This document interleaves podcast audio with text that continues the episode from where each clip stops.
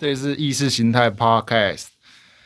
现在录制时间呐、是二零二二年六月五日的下午一点四十二分。现在正值端午的三天连假，但是对一个自由业的工作者来说，连假是没有什么感觉的。但是你身边的朋友还是蛮多人会因为这个三天连假，就有非常多的时间可以跟你出去玩。那意识形态当然在这三天不免俗的要开团一下。与其讲到这个，现在是来到连假第三天，先祝大家端午佳节愉快，好吧？最近太忙了，其实开团没有办法开太多。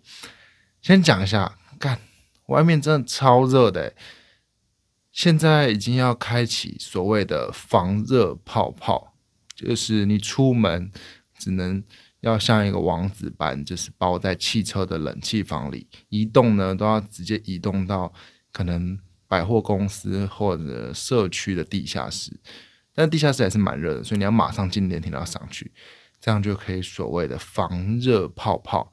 与其在那边防疫泡泡，对人生没什么帮助，也不知道在干嘛，不如你比较有感一点点的防热泡泡吧。比如说，你有接触这个 COVID 的确诊者，但是你没有什么症状，我不知道为什么你要去做快筛啊。我你可能会跟我说，你会影响到你身边的人，你怕传染给其他人，但我没有那个时间，那是因为你的人生过得非常好。我的人生只够管我自己，所以当我目前为止我没有什么症状，我是不会去做快筛的，自主快筛也是不会做的。我觉得那个太需要我满足我现在生活的所有需求，我才有那个闲情逸致坐在那边哦，搓搓鼻子，滴一下，然后做一个自己的快筛。好不好？你都没有闲情逸致了，你在那边给我有闲情逸致做快筛，你代表你生活过得很棒，你是一个社会的赢家。先从昨天开始讲起，昨天呢，因为起床起的比较不舒服一点点，前一晚有在西门找到非常好喝的酒吧，它叫做密室。西门大家最熟悉的酒吧大概都是 gay bar。或者是很多诶比较便宜的调酒，但是那间密室啊，呃比较少 gay，几乎没有 gay 去，可能啦，我不知道，反正就是不是会一整群 gay 聚集在那边。那那间的酒吧是还是主打调酒，那调出来的酒质还 OK，但当然一杯可能就要三百块到三百五之间。大家有兴趣来西门的话，西门区叫做密室，它不是密室逃脱的那个密是。觅食的觅，然后室就是左心室、右心室的那个室，这样能找得到吗？找不到也不要来问我，好不好？你自己去喝喝看吧。反正如果你喝过西门那种，嗯，所谓 gay bar、露天 gay bar，可能红楼区或者是其他西门徒步区里面的一些小店，你就会看到周末有非常多的 gay 聚在里面。那里面的酒，我觉得不是为了喝酒而去喝酒的，那可能比较像一个呃文化的社交圈，好不好？那我今天要找的是调酒，好喝的调酒。那我在西门找到了这间。有空可能两三个月后再去喝吧，最近还是少喝一点点，毕竟还是比较喜欢喝好喝的调酒。那那是前一个晚上，所以昨天早上起来之后就去吃早餐，去吃了一个叫花嘴厨房的，这个在万华区的住宅区。你呃，其实我对西门这区没有那么了解，大概了解的都是西门徒步区。那我今天讲的这区啊，万华区也不是龙山寺那区。我今天会慢慢以后未来会分享那个从桂林家乐福到西门的一号出口这一段。就是以前的老住宅，然后现在有蛮多的大案子都跟，所以都会盖一些大的社区大楼。这边这区的文化蛮妙的，毕竟本人没有在台北市生活过。最近这边有一个店会常常的进出，那慢慢分享。去吃了一个叫花嘴厨房的，哎，蛮好吃的。它有一个自制自制鸡肉，不是自治区。可能这边也是一个独特的自治区吧。因为每次讲万华，人家都以为是龙山寺那一区，然后都会污名化万华。有问题可以去问林长佐，好不好？不要来问我。那花嘴厨房，它的装潢还好，里面都是年轻人在卖的，蛮多人，生意非常好，外送单非常多，内用的客人也非常多。在周末的时候，你在可能店外都是要排队的。那我觉得里面就很符合这一区，诶，虽然有呃都更新的社区大楼，然后那些大楼都是看起来像豪宅。那还有很多非常的多的是老公寓，所以你说这边的居民素质跟我以前住在嗯可能泰山区或者现在住的板桥的边疆区的呃风土民情真的还是有不一样，这边的人们好像还是会比较老一点点，那年轻人居多，那因为靠近红楼，所以好像蛮多呃同志外显的人会居住在这一区，那。那间店它的餐盘啊，其实就是一般白色的那种土土的餐盘，可是不知道为什么它有一种魔力。虽然它的装潢不是那么顶级，但是它就是有一种种有一点点那种家常菜的味道，所以我就点了芥末鸡肉啊，自制鸡肉都蛮好吃的，大家可以试看看啊。如果你不怕吃淀粉的话，你可以点，它可以选面包，你可以选松饼类的，那看起来都是蛮豪华的。主要是周末来可能需要等一下下，因为如果你在外面等十五分钟，这个天气真的爆干热的话，你可能会受不了。那你等了十五分钟，你受不了，你爆炸，你跟他说哦，我要改内用，他说呃改外带，他可能会跟你说哦外带一样要等十五分钟，因为他外送单进来，然后跟你内用单进来都都是需要照顺序等的。那如果你不是一个人去，那我觉得偶尔聊一下天，或者是打打你自己的哦游戏手机。那坐在那边等，我是觉得只要坐在那边有冷气，对比外面这种炎热，已经热到那个空气会变形了，开始要海市蜃楼的状况了。海市蜃楼是这样吗？谁可以解释一下海市蜃楼是什么现象？好。总之呢，就是会有那个热气，像飞机的屁股那边放屁，然后会放出那个屁之后，把那个空气弄变形，说不定那是一种未来的武器，好不好？什么核弹太弱了，那种核弹都太明显了。看什么投广岛的那个原子弹，然后看整个地球，然后砰，这样很精彩。嗯，太太无聊了，好不好？以后要看这种热屁，热屁会。变形，不知道以后会不会这种超级英雄。那吃完早餐就开始了一日快闪台中。为什么要戴帽子？在开始讲那个一日快闪台中的行程之前，真的要大大的抱怨一下。你知道天气有多热吗？然后，因为我现在是开车来万华地区，那地区路边的停车格非常多，可是因为现在是。假日应该是不收费，只要不收费，你根本找不到停车格，你就会这样一直绕，一直绕，一直绕，一直绕，很绝望，一直绕，绕到可能刚好有台车走，你就停。我目前呢，大概已经这样来回来回回这边一个月了，只有一次找不到车位，那通常都是晚上，那就会违停，就赌赌看吧。毕竟你违停的停车费拖走就是一千九，那你就赌赌看吧。或者你要省的话，你要去停车场付，可能一这边停车场一个小时就六十块、六十块、六十块这样跳。但是因为我刚刚讲了要冷气泡泡，所以我评估了一下，那我宁愿花时间那边绕绕绕。然后等一个车位，我也不要搭火车来。现在真的太热了，再加上我这几次来回这边，我搬了非常多东西。等都不需要搬东西的时候，我再跟大家分享怎么从冷气泡泡转变心态，然后还有你的心理素质，才可以 抗疫，就是说抗这个炎热的太阳，好不好？为什么刚刚会知道天气有多热？是因为我就很不懂。我是住在社区的人，为什么我要使用超商取货或者虾皮的电到店？之前虾皮的电到店开的到处都是，那可能因为我购物习惯，我以前的购物习惯是在 PC Home，那后来觉得 PC Home 有呃，它有时候出货的速度不是我要的，我发现 Momo。还是我要的。陌陌有些出货真的蛮快的，虽然两边都有主打，可能几个小时快到，那就个我个人使用体验。现在是以一个我个人的体验来说，那在 Momo 的 App 上面，它还是做的比较粉细一点，所以我觉得以前可能男性客群，再加上 PC 用很早年，可能在我上一代男性都都是在使用 PC 用，我觉得也 PC 用，但我最近跳槽到 Momo 了。那我要买一个东西叫做呃日本的洗发精。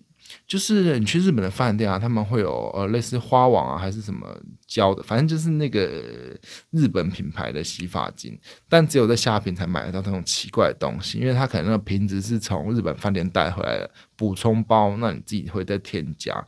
所以这种东西可能没有办法上到电商平台，那我就开始用了虾皮。以前完全不用虾皮的原因，是因为我觉得虾皮上面的东西很多都是淘宝过来，那我自己会使用淘宝过来，我为什么不自己使用淘宝就过来了？所以我大多数还是自己淘啦，自己淘完淘宝呢，其实就是在你直接在淘宝的 App 上面下单之后，寄到一个仓库，那这个仓库会帮你再把所有货集合起来，然后一起转运到台湾，就是其实就多了这个步骤而已。那你要单独付那个从转运站到台湾的这个运费，那有分空运跟海运，海运会比较久，比较便宜一半，但是你可以。做运很大的东西，例如说，我现在这个桌子就是淘宝过来的。这个桌子就是六十公分乘六十，一个小的正方形，可它可以做变形，它底下有轮子，你可以推来推去，对平数小的人非常有方便，因为你就不需要买餐桌跟茶几，你这一个桌子可以打到底。那现在很多，例如说宜得利啊。还有一些高级的家具公司，他没有做那种可以升降的，就是下面是一个角，然后你下到地板的时候，你可以打平，然后立起来。它的缺点是什么？它的缺点是它下面没有办法收纳，所以就是只有那个桌子升降的功能。那这桌子变形就是一个正方体，然后它上面的桌板可以掀起来之后变成一个小的工作桌，然后跟一个小的平台。那那个小的平台就是你可以再把本来正方形的桌子打开，就可以变成一个长方形的餐桌。所以我觉得对小平数的人，还有对我这个年纪的人说蛮适合的。但是因为这种产品你在台湾要买的话，一定是天价，但你在淘宝可能两三千块就有了，然后你再付个运费过来。但是因为很重，所以我做海运啦。那可能运费也会不便宜，可能要一千块吧。但是整体来说，你只要承担运输中可能会有一些撞坏的家具的风险。那我觉得这种不是那么高单价的家具，我觉得走淘宝对我来说是我现在想要的。刚刚讲到哪里啊？后来就是因为要去虾皮的店到店，原因是因为不能直接寄到社区，因为他寄到社区的那个价钱是非常贵的。原来虾皮的店到店可能运费才几十块而已，比超商还要便宜。原来。这个就是店到店的存在。那我刚刚就走了大概五分钟，走到了最附近的虾皮的呃店到店，但是他要直接在旁边的平板按那个你的手机号码，然后取货单，他会叫号。我是觉得有一点点像超商，他还是有卖一些烟啊零食，然后。但是我遇到了那个货车司机要卸货的时间，所以很麻烦。那个里面的冷气是够的，可是你在那边，他要一直进出那个货，所以是嗯，感受体验还不是很佳。所以我觉得以后我还是都在陌陌买吧，或者就是淘宝。我只有这种逼不得已的这种我要的，可能沐浴乳是日本品牌的，才会在虾皮上这种奇怪的地方找到这种东西。好不好？你说为什么我不买其他品牌？我就是要这个品牌，因为这个品牌外观会让你有一种错觉，伪出国的感觉，好不好？欢迎大家等我弄好之后，可以来体验一下有没有所谓的伪日本的感觉。昨天就廉价，那台中的朋友就邀请我去下去 下去一趟。虽然我前一晚有点喝醉，就没有有点要放鸟要放鸟，但他们人还是非常好。那我就准备要下去，有点不想开车，因为我不知道会发生什么事情。只有讲好说，哦，那可能去力宝乐园，我就回板桥家。我板桥家住在福州站，它是板桥车站跟树林火车站中间的一个小站，只会停区间车，区间快车也不会停。那边是一个很好自杀的地方，因为自强号会开过去，所以如果你要自杀的话，你可以去那边。但是。啊，你就可以瘫痪这个交通嘛？这样讲是不是不好？好，我只能说有人在那边自杀，那请大家不要去那边跳，因为自杀很丑，然后有可能会很痛。嗯，但是日本好像很多自杀的人都会跳轨，是因为他觉得他是这个社会的一个没有什么存在的价值，那他想要用他的死可能瘫痪这个社会的交通。但是殊不知，因为太多人跳了，他们可能现在跳十分钟就可以解决一个跳轨的。案子，所以大家如果真的要自杀，还是再想一点有意义的吧。毕竟你都要死了，那你还不选一个有意义一点点的？你选这个日本人很常用的，干什么呢？而且我住在那里，我要搭火车，你我是不介意你在那边跳，然后有什么鬼魂的。但是你会瘫痪我等火车时间，因为一个小时可能区间车就四五班了，它不像捷运五分钟、三分钟一班，好不好？你要跳，请你问我一下那个时间，我要不要搭火车？你不要浪费到我时间就好了，好吗？凡事都还是以自我为中心。我们来练习一下为自己而活。那王子就要去台中玩啦，那就是先顶着太阳走走走，走到火车站之后，从福州站搭到板桥。那你开始在搭乘的过程中，你就开始手机打开了 App，什么 App 呢？高铁购票 App，你直接高铁打开，直接线上 Google Pay，完全不用填信用卡号码。啪啪啪啪啪就好了，直接会产生一个 QR code，你还可以选择你要靠窗还是靠走道，完全不需要去排队，不用浪费排队的时间，直接下车，直接去买你想要吃的零食，直接远足啦。那我下去之后因为太饿了，我就去买早餐，在花嘴那边吃，没有吃太多，都是吃单点，我没有吃一个呃早午餐的那个 set，所以我就去买卤味，我想说。老子就是要在高铁上吃卤鸡腿，我就买了三只卤鸡腿。我想说啊，没有负担，因为没有淀粉，又都是肉，再加上最近还是肌肉酸痛，那我就买了三只鸡腿，然后用我自以为是省下时间的 app 高铁 app，然后去刷进去，就到了高铁站呢。那我当然是选靠窗的位置，而且我是选那个呃。就是板桥下一站就是台中了，中间都不用停，因为你就可以旁边。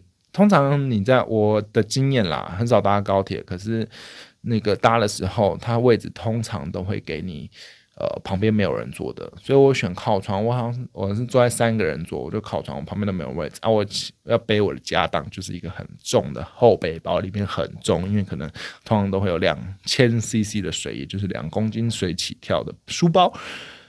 就会很重，那我就可以放在旁边，然后把我的桌子打下来，然后看一下四周有没有人离我太靠近。毕竟我要很羞耻的在高铁上面吃卤鸡腿，而且那个塑胶袋会稀稀疏疏、稀稀疏疏，还他还给我手套，但我真的是没有那个羞耻戴手套，因为我觉得我戴手套，然后那个手套的稀稀疏疏的声音，然后再伸进去那个塑胶袋里面拿我的卤鸡腿，真的是太叽歪了。所以我还是有羞耻心的，我就是直接用塑胶袋吃那个卤鸡腿，我大概花了八分钟，赶快把它吃完，还没到桃园我就把它吃完了。那你在新干线，这就是台湾的新干线上面吃饭，其实蛮有出去玩的感觉啦。第一，你不用自己开车，不需要自己骑车，就是也有司机的感觉，还是挺爽的。而且再加上我看过那个。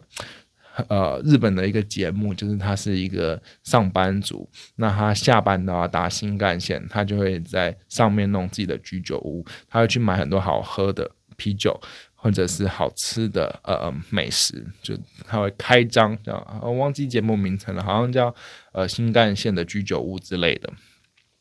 就这样吃，然后配着你的窗户，在冷气房里面看着外面的太阳，照着绿地，天气还 OK。这几天的天气好像上上礼拜跟上礼拜都连续下雨吧，但昨天的天气还可以。我就这样吃完，吃完干嘛？还要剔牙。你剔牙的时候还要先看一下附近的人有没有怎么样，所以我就偷偷的剔完了。以前在高铁上。如果是火车啦，就觉得干你剔牙不会去厕所剔，哦，真的很脏诶。但是可能年纪真的到了，老人真的开始不会注意到一些细节。但我现在还是会控制自己的放屁啦，我不会随便就放。再加上我太紧了，所以几乎没什么在放屁。到了台中高铁站之后，坐车礼仪，因为别人开车来接你，那嗯，他的油钱，大家都会忽略，还有 ETC，现在高速公路都不收那个实体的收费了，大家乘客会很常忘记要想到人家来载你，他付高速公路的钱是蛮多的，那其实不是一笔。呃，多小多小钱，它还是可能我，例如说我台北、台中来回，这这还是蛮多百块的，好不好？可能比客运还要贵，这是有可能的。所以我就先问他们要喝什么，我先上网查，我在高铁上的时候就在查。那个台中高铁站有什么手摇杯饮料？那你要想哦，台中在地人来接你，他们可能都是比较偏呃加酒类的风格。那你要想一下，他们喜欢喝什么？那我的印象中可能就是很嗯冰的手摇饮吧。那后来有找到一间叫老虎堂的黑糖的，那就去买。但是我没有喝黑糖，我是喝芒果。真的在这个炎炎夏日是蛮爽的。上车之后。你先递给他们喝饮料，那就可以安安自己的心，没有坐霸王车的感觉。最后就一行四人直接杀到了力宝乐园，也就是以前的月美娱乐世界，分为探索乐园跟马拉湾。那我一直在就是骗大家，我穿了一台呃穿了一件绿色的短裤，那那个是海滩裤，所以我随时可以进可攻退可守，我可以去马拉湾玩，也可以去越美娱乐世界玩。但是呢，就是车上有两位女生，那她们女生的心态，如果要去水乐园玩，她们要做非常多的心理建设，跟她们的生理期有没有来是没有关系的。她们可能就是会在意自己的呃身材要展露啊，自己的毛有没有除好之类种种的心理因素要克服，她们才有办法。你是没有办法上车之后直接拐她去水乐园的，因为上车玩了这个拐的游戏，有一个女生她直接心情非常的 down，她整个臭脸臭掉了。没有，他第二次见人家面上那个人家的车，他直接在他车上展现他很荡的情绪，我就知道啊，这个玩笑还是不要乱开。所以呢，两点过后，我们就去了月美娱乐世界的探索乐园，是路上的。那天气是显示雷雨雷，偶尔雷阵雨，那天气阴阴的。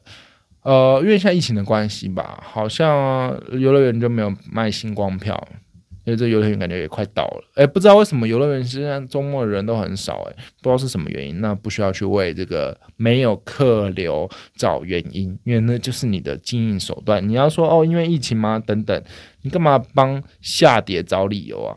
好不好？这古外教的，不要帮游乐园没有生意找理由。那两点后加上端午节，有一个两个人八百多块的套票，所以一个人四百多块，那就进去玩。结果进去的时候，他就说：“呃，今天断轨云霄飞车因为气候下雨，轨道湿滑就没有开。轨道湿滑没有开，那你们为什么不减价？你就已经没什么客人，难怪你没什么客人，活该啦！”而且他还说什么啊，只能玩两个小时。我想说，你游你游乐园是多大，你多屌啊！你游乐设施也没几个，凶屁呀！总之就是断轨没玩到。然后第一个玩的那个什么类似旋转旋转，那个就是情侣要玩的。因为呢，你体重重的人一定要坐外侧，因为离心力会把里面那个人往你身上甩。所以大家记得，如果你觉得你。你你一起做那个游乐设施，你是体重重的，拜托你坐外面，你不然你一开始行动的时候，你会把外面的人压死啊！你没压死，你很紧，你紧在那个台湾人很紧的那种放放不了松那种感觉，你又会拉那个扶手啊，你就一直被离心力往外甩，到时候你肩膀要受伤，好不好？玩个游乐园有必要玩成这样吗？很爽吗？后来要去玩玉米棒，就是两根棒子插着，然后 他会帮你转转转转转，但是因为呃。好像现在去游乐园太多次了，现在对台湾的游乐设施都有点无感，但是我都会假叫，那假叫还是蛮伤喉咙的。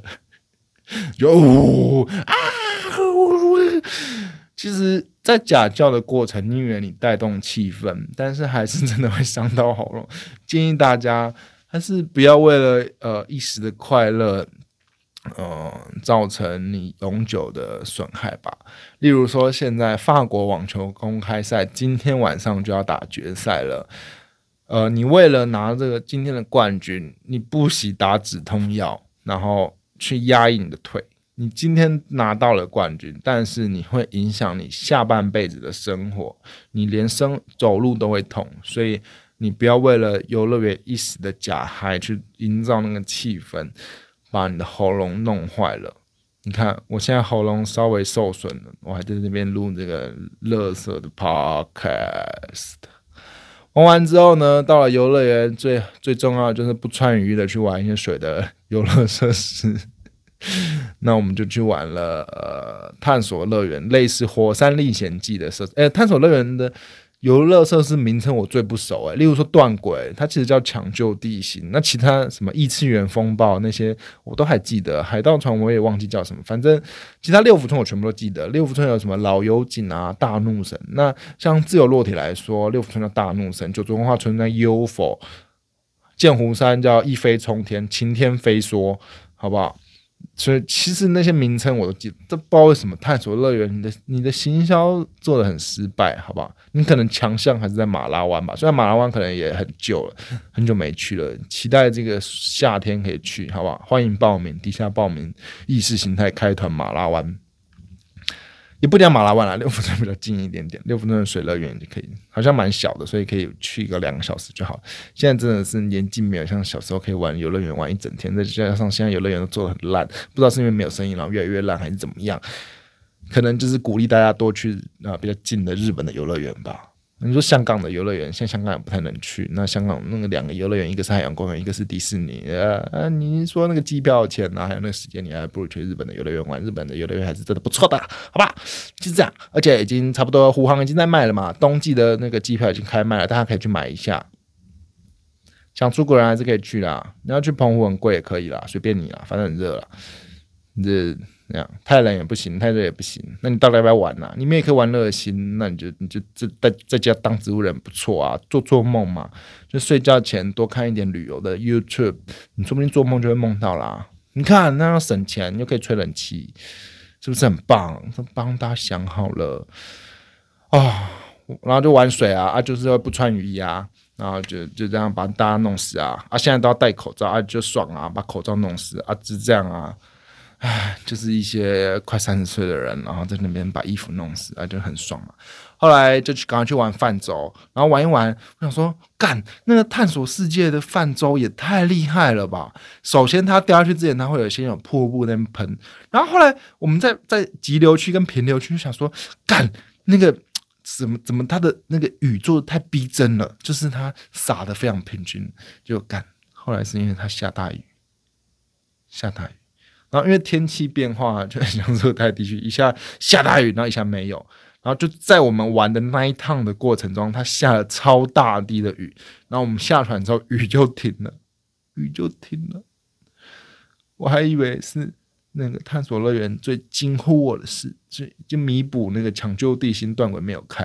然后想说，哦，你的那个泛舟的淋湿的功能做的还不错，我想说可以碾压六福村的泛舟，六福村泛舟屌在哪？吊在它上面有个投币式的炮台，有人只要有人开船过去，你就可以投十块，然后可以有两发，那嘣，然后把你喷死，好吧？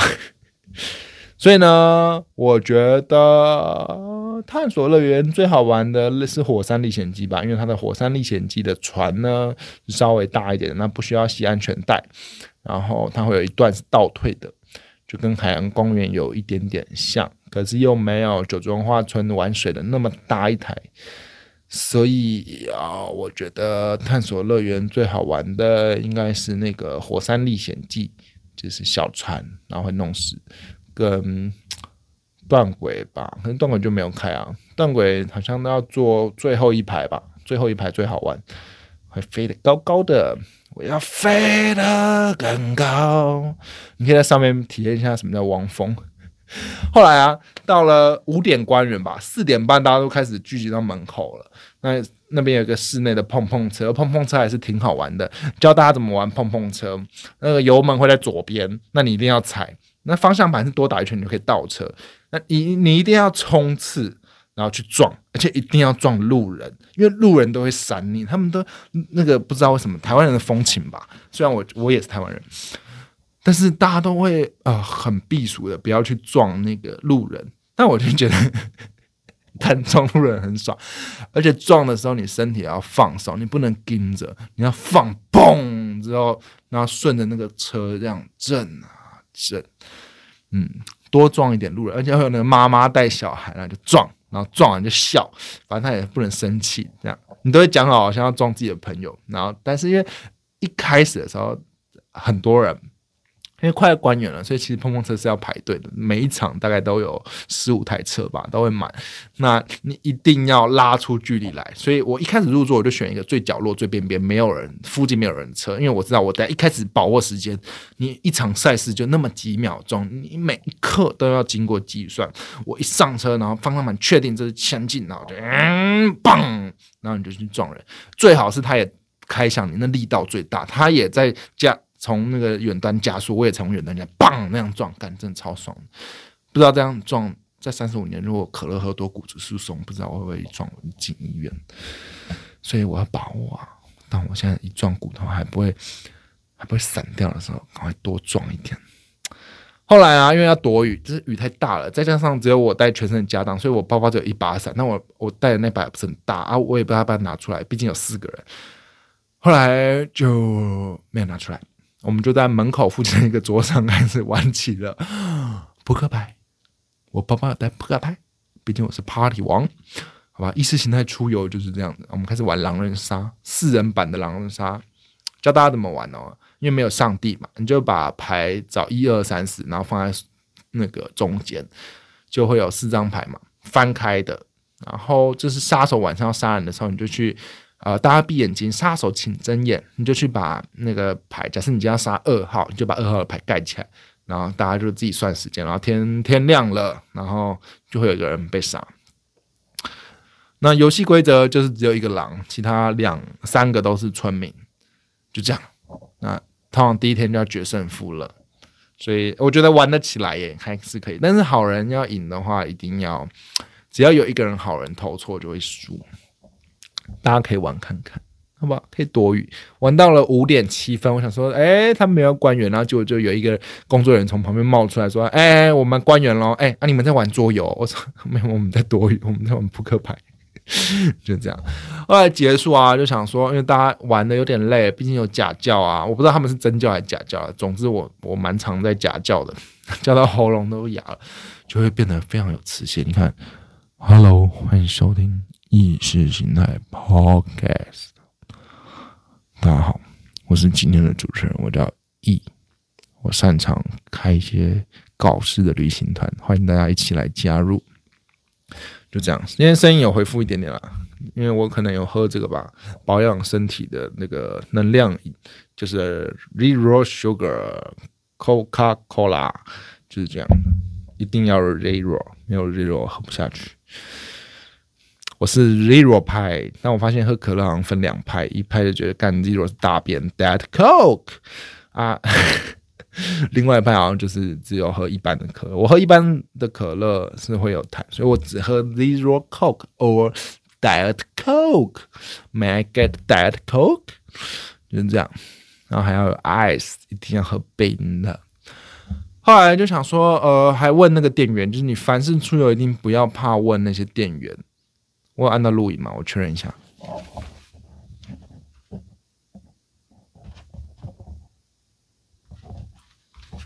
有的，有的，现在已经三十三分钟了，好不好？不要怕，今天把它录快一点，因为我通常二十分钟之后的东西就会没耐心讲了。但我现在要讲很慢，我才把力宝乐园讲完而已。就你问店员说：“哎，我们要我们要去 Outlet，怎么怎么走啊？”他就跟他他就会教你沿着骑楼，比较不会淋到雨。但是后来因为真的太湿了，再加上不知道大家干嘛，大家好像有点累了，就还还差点要坐下来打牌。后来我不知道为什么，我就说：“哎，要不要去玩蹦床？”结果那个在地的两个一男一女，他们就说：“哎，他们本来有想去玩，而且他们已经有资料了，所以我们就临时预约去台中玩了一个蹦床。”就开开不不都还没有补充能量哦，大家记得出去玩的时候水分一定要补充的够，好不好？在力宝乐园，你可能水分补充的不够，你还没有那么明显。但是到了蹦床，什么是蹦床呢？就是一个室内的空间，它有非常多的弹簧床，然后你可以在里面跳来跳去，跳来跳去，就是这样子。到了蹦床之后，嗯，要换一个它特别的袜子，呃，费用是一个小时三百元。那现在因为疫情的关系，我不知道，反正不是我预约的。那都一个小时一个小时，一个场次一个场次。最后一场我们去的那一间，最后一场是六点半到七点半，所以你看这行程安排还是要嗯要细心一点点。其实力宝啊，你你你玩两个小时就够了，因为它真的很烂。那 你玩两个小时之后，你还是会有点累。那刚好就是这个通勤的时间可以帮让你恢复能量。到了蹦床需要换袜子，那因为鞋子很臭，都是那个游乐设施的水，或者是那个下大雨，我觉得大家的脚一定都有香港脚，好不好？这样也不错啊！你在台中玩还可以玩到香港去，这样不是 CP 值很高吗？性价比超高的，那给你换一个呃。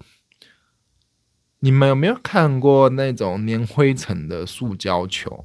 它那个袜子底下就是很像粘灰尘的东西，所以全新的，你就找好你的 size。我是穿 L L 的袜子，你换完之后，你就踩地板，然后就粘，踩地板就会粘，很像那个魔魔术拖布，就是卷卷筒，然后会黏黏的，这样粘地板的头发，就这样。进去之后，他会先上课，大概上十分钟。那我们总共四个人，两男两女。那两个女生在上完课之后就不动了，所以我建议大家如果要去玩蹦床，大家体能还是要顾一下。前面会先拉筋，大家都没有认真拉。那我觉得真的要认真拉，因为他你要把它当做像真的去健身房训练一样。前面上课就会先自己找一张床，然后你开始他教你怎么跳。你跳的时候双脚要打直，膝盖不能弯。呃，这有点困难，因为在健身房做动作的时候，通常会避免膝盖打直这件事情会伤到膝盖。但是我会忘记我底下是弹簧床，因为如果你膝盖不打直，你就很像一坨屎。跳不起来，但是如果你是一支笔绷在那边，其实很好跳。然后跳的时候，往上的时候，把双手打开，然后就往上拉下来，往上拉下来，记得控制，不然你跳一跳会跳到那个床的外面，你会直接断腿，所以还是蛮危险的。大家量力而为，好不好？慢慢的，不需要玩到多厉害的招数。毕竟你第一次玩那个蹦床，再加上平常的运动习惯是不足的，你怎么拍都很挫。等我整理好影片，我会在嗯放到我的 Instagram 上面跟大家分享我挫样。那上课的时候就会教你怎么样蹲着，然后直接瞬间躺下来，瞬间站起来。还有怎么玩侧边的床啊？就这些，还有讲一些注意安全，我觉得蛮重要的。大家还是要认真上，不要觉得不要耍帅，已经过了那个耍帅、自以为是的年纪了，好吗？凡是不不了解的事情，就是抛下所有。打开你的心胸去学，那大概上课会上十分钟，上完之后就自由活动。它有分篮球区，篮球区就是会有篮筐，然后底下有很多一小张一小张的弹跳床，那你就可以跳来跳去，跳来跳去。那一张床不能站两个人，因为真的蛮危险的，可能嗯，例如说你来我床，我的床可能就垮了，毕竟我本来就快要把那个弹簧床弄垮。那还有躲避球区，那躲避球区蛮好玩的，而且你可以找陌生的小朋友，有可能那种很小的一二年级的弟弟，就是还很好动的时候，他们会来，然后妈妈都已经不想陪他玩了。诶，那真的会爆汗，因为你会一直全身要用力，再加上你越蹦越高的时候，你要越保持你的平衡，要用越多的全身的肌肉去 hold 住你的身体。而且我觉得难的是你跳一跳就会跳出去，所以 很危险啦。那还有一区就是比赛在玩的那个跳很高的那个蹦床，那个真的蛮危险的，一摔倒我我会直接可能真的会骨折。那场边都有一些人在看，还有海绵池跟攀岩。就是你会你会直接跳进一个海绵池，然后你会直接陷陷在那个海绵里面，那个海绵都是大家的汗，还有我的汗。那我觉得海绵池可能小时候啊体育课上的比较少，我觉得蛮好玩的。你进去那个海绵池之后，你会直接被淹没，而且你没有办法向前行，因为他要你跳进海绵池之后往前走，往前走。他教你不要用游的，你要用站的，然后慢慢爬，爬到那个呃攀岩的地方。啊，攀岩真的还是蛮累的，虽然。别人看你好像没什么，那攀也没有很高，但是脚踩了会很痛，所以你脚可能要靠近墙壁打平，跟墙壁平行会比较好。如果你只靠脚趾，我觉得我的脚趾会断掉，而且没有教练的脚。呃，还有一区很特别的是，你要穿一个蜘蛛人装，你的上面都是魔鬼毡，那你就可以跳跳跳跳到一个墙上面，然后你就会被粘住。但是我不知道怎么搞的，还是我的心理作用，我就是粘不住，我大概粘一秒就会掉下来，粘一秒就这样，我就一次成功吧。再加上我跳了两三次之后，我就累了，体力真的很可怕。我直接把那个呃。蜘蛛人装的那一区的软垫上都弄的都是我的汗，然后马上就把口罩弄断。最要不得是，他现在在里面要戴口罩。What? What? What? Hello，这什么落后的时代啊？室内不是不需要戴口罩？我不管现在法规什么，反正我我我就是无敌的抗体啊！怎样？我哪怕你这个病啊？我其他事怕的多嘞。啊，反正现在戴口罩，那戴口罩的感觉又很像回到了以前戴口罩在户外打网球，然后你的你的口罩会被你的汗全部浸湿，然后只要口罩一湿了，你就没办法呼吸，很像你被你被弄到窒息。所以偏激一点就是，呃，这个政府让我窒息，好像拿一条沾湿的毛巾，以为在防灾演练一样，然后把我弄到窒息，就这样。蹦床蛮好玩的，那你往往会全身瘫痪，然后你会习惯那个蹦床的感觉，所以你走出去马路的时候你会跳，然后你会发现，哎，原来地板是没有弹簧的，然后你会觉得这世界变得很奇怪，你的脚跟这个地板接触，感觉都会变得很怪。大家可以去玩。那在比赛区的蹦床那边有那个 snowboard 的板可以给你给你穿，你可以练习一下在空中的转体。那我是练的乱七八糟啦。嗯，因为毕竟体力的消耗嘛，前天喝酒，然后又没什么睡觉，喝酒就会睡不睡不久，然后就很早醒来，然后又这样下来玩玩玩玩玩，就就就不知道在干嘛。影片我乍看之下都蛮蠢的。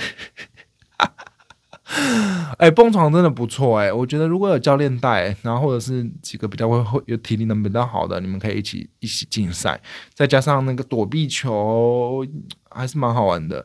你知道躲避球，人家站上来，然后你都不知道要跳还是要怎么样，你真的闪不了，然后就会被攻击下体。然后我后来都会恐惧，我就直接捂住，然后蹲在地上，因为反正就赌他们丢不准。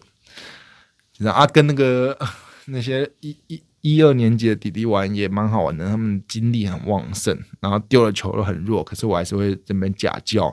我觉得假叫他们有娱乐到就好。为什么我知道我成功了？因为我后来出来之后，我发现我衣服全湿了，都是汗。后来我去换衣服的时候，那个弟弟在说：“哦，刚跟那个哥哥玩玩的怎么样？怎么样？”我就觉得哇哇，他已经很开心，好不好？不要随便扼杀一个小朋友们，好吗？毕竟他也落单嘛，啊，我们也缺人，那我们就玩。毕竟我们的我们的两男两女的两女，他们一下子就不动了。虽然我也很长，到后面就是一下子就不动了，但是因为我前面有自己去玩一些 snowball 那些那些跳的东西。那另外一个男生很厉害，他运动细胞非常好，非常会跳啊！大家有空可以找他去学，他已经会他已经会跳原地，然后往下摔，然后再站起来。就是 I G 看起来很简单的动作，可是实际上去做，我颈颈椎真的会断掉。这不是没有在开玩笑，好不好？而且那个会签切结束，就是我我不负责任，就这样。然后后来去台中，就是去什么公益路，我不知道，对台中完全不熟。反正台中就有一区都是一栋一栋的餐厅，然后很旧，很多人会坐在七楼，可能喝一点小酒，或者是喝一点咖啡。那我们去吃了一间韩式的韩式的什么餐厅呢？我看一下，吼。叫做好好吃肉，韩式烤肉吃到饱，台中公益店就这样子。那加服务费，晚餐又是假日四百出，就是很多肉，这样还有火锅，然后它的韩式烤肉会放烘焙纸。那那个纸比较特别的事情就是那个纸啊，烤焦之后，他会来帮你换纸，你可以按服务铃，他会帮你换纸。那换纸的时候，他会先把你上面旧的纸把它折成像可丽饼。啊，因为那烤那个纸都已经烤焦，烤到烂掉了。其实它在折的时候，你会感受到很像可丽饼，很神奇的那种感觉。我觉得可丽饼，呃，最吸引人的就是它是一个液态涂上去之后会变成。脆化的那种感觉，所以我就一直吵着想要吃可丽饼。哎，真的蛮想吃那个纸的，那个纸看起来就脆脆的，很很像很好吃这样。那还是不要吃它的拌饭，因为它拌饭你会自己拌，然后拌的很难吃。就这样，那就就反正就是今天经过力保啊，还有那个蹦床，然后吃那个还 OK。